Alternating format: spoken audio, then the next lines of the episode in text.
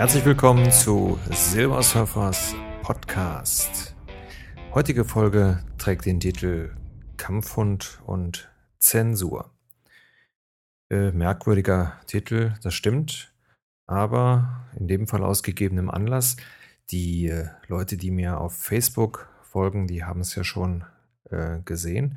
Unser kleiner Welpe, der Henry, der ist also beim Spielen von einem 50 Kilo Staffordshire, was weiß ich auch immer, Mix gebissen worden und ähm, ja, hat also eine tiefe Fleischwunde am Kopf und wir können von Glück sagen, dass der ähm, Hund da nicht richtig zugebissen hat, beziehungsweise dass er äh, eigentlich abgerutscht ist, äh, das Auge nicht verletzt ist und so weiter.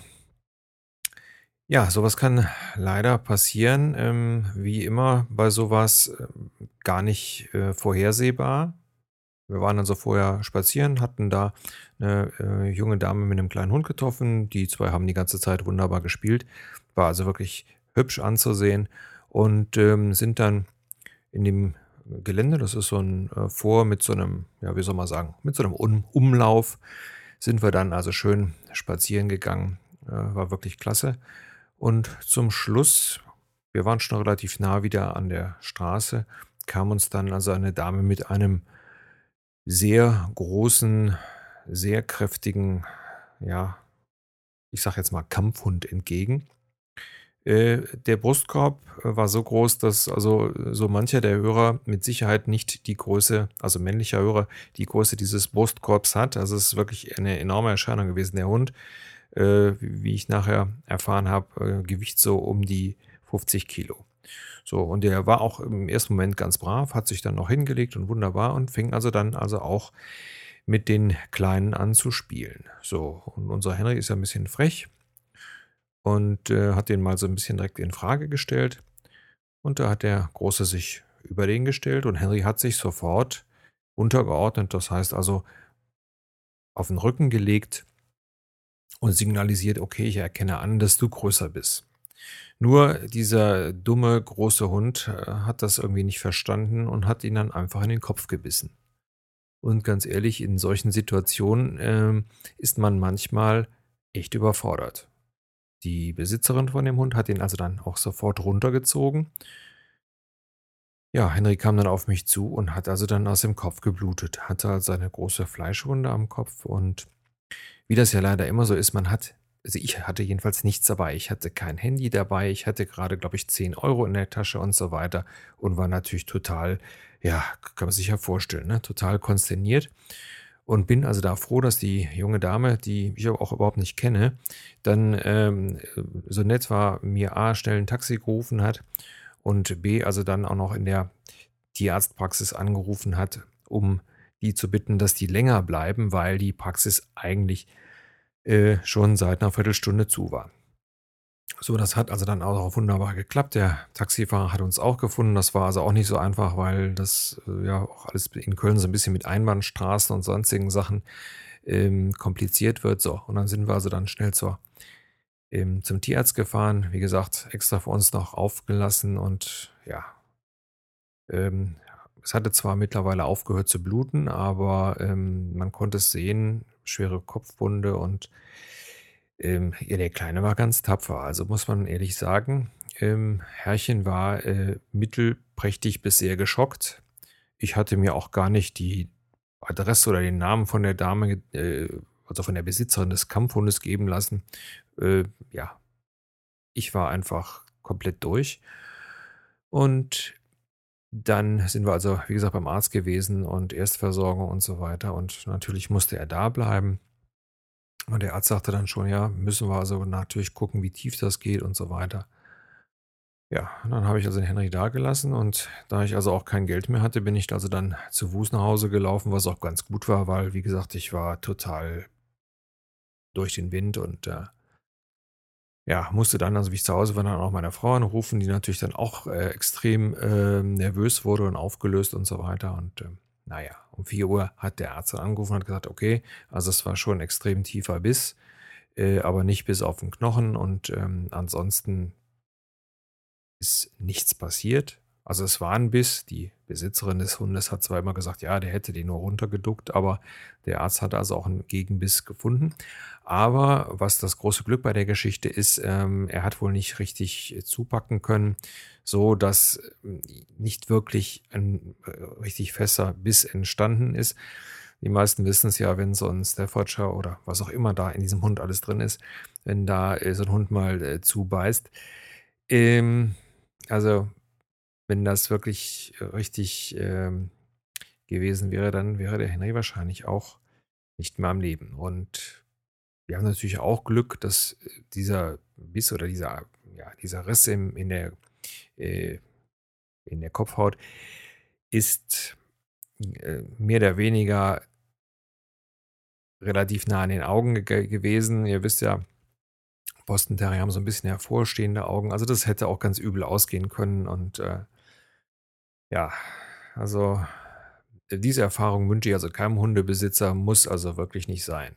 So, mittlerweile ist ja fast eine Woche rum und wir hoffen, dass äh, der Henry am Montag diesen hässlichen Plastikkragen endlich äh, abgenommen bekommt und dann dieses Drainage, äh, Drainageröhrchen, was er da im Kopf hat, was also aussieht wie ein verunglücktes Piercing, dass der das dann endlich entfernt bekommt und dann müssen nur noch die zwei äh, Löcher zuheilen, was also nicht so doll ist und dann, ja, ist alles wieder gut und äh, Hunde sind ja in sowas, also im Gegensatz zu uns Menschen, die wir ja dann ah, Panik und furchtbar und so weiter.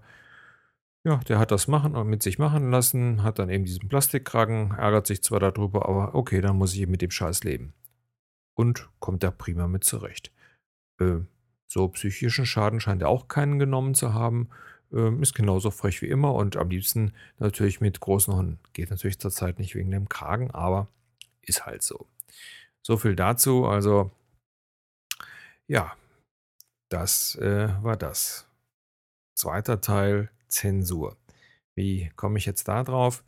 Ähm, es geistert ja hier die letzte Zeit durch das Internet, durch Twitter und durch viele Foren die äh, Geschichte mit dem äh, Jugendmedienstaatsvertrag, äh, was uns ja Bloggern und all denen, die sich im Internet so ein bisschen äh, betätigen, sei es jetzt künstlerisch oder einfach mal ihre Meinung kundtun, ähm, da wird uns wahrscheinlich oder beziehungsweise das wird äh, ab 1.1. ein Gesetz sein, ähm, dass wir überall so einen Aufkleber drauf haben.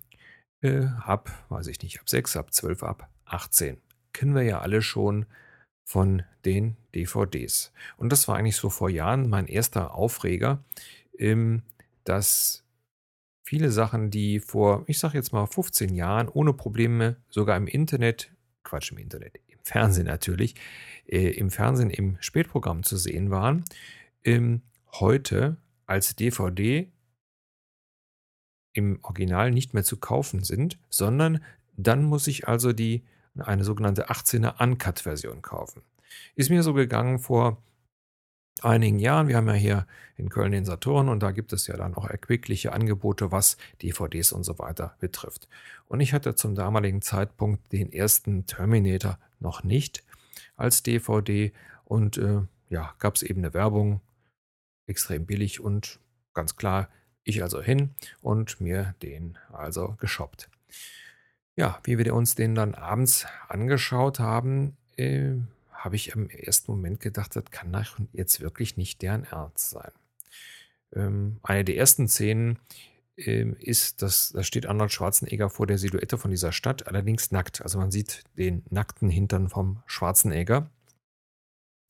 Äh, diese Szene war rausgeschnitten. Naja, gut, also ähm, nicht, dass ich jetzt auf den Arsch vom Schwarzenegger stehe, aber fand ich schon ein bisschen lächerlich. Ja. Ähm, danach, die nächste Szene, die fehlte, das ist eine, wo ich so sage, okay, die fehlt berechtigt. Äh, da wird irgendwo ein Herz rausgerissen. Ähm, das ist also auch in Ordnung. Sowas muss auch nicht sein. Und dann, ähm, das nächste Mal war es so, ähm, der geht in also einen Club rein und nächste Szene, äh, es fliegt jemand durch die Scheibe. Diese ganze äh, Sequenz in dem Club war komplett rausgeschnitten. Ja, machte also schon gar keinen Sinn mehr. Der Witz an der Sache ist, dass diese komplett, also bis auf diese Herzrausreißszene, dass äh, dieser komplette Film äh, schon vor Jahren im Abendprogramm gelaufen ist. In also einer ungeschnittenen Version. Ja, und jetzt geht man hin, kauft eine DVD und dieses ganze Ding ist total zerschnitten. Also da haben so viele äh, Szenen gefehlt. Ich habe es nachher über eBay verkauft, auch mit dem Hinweis, dass das so eine 12er oder weiß ich nicht was Version ist. Und ähm, muss ganz ehrlich sagen, das finde ich also ein Unding.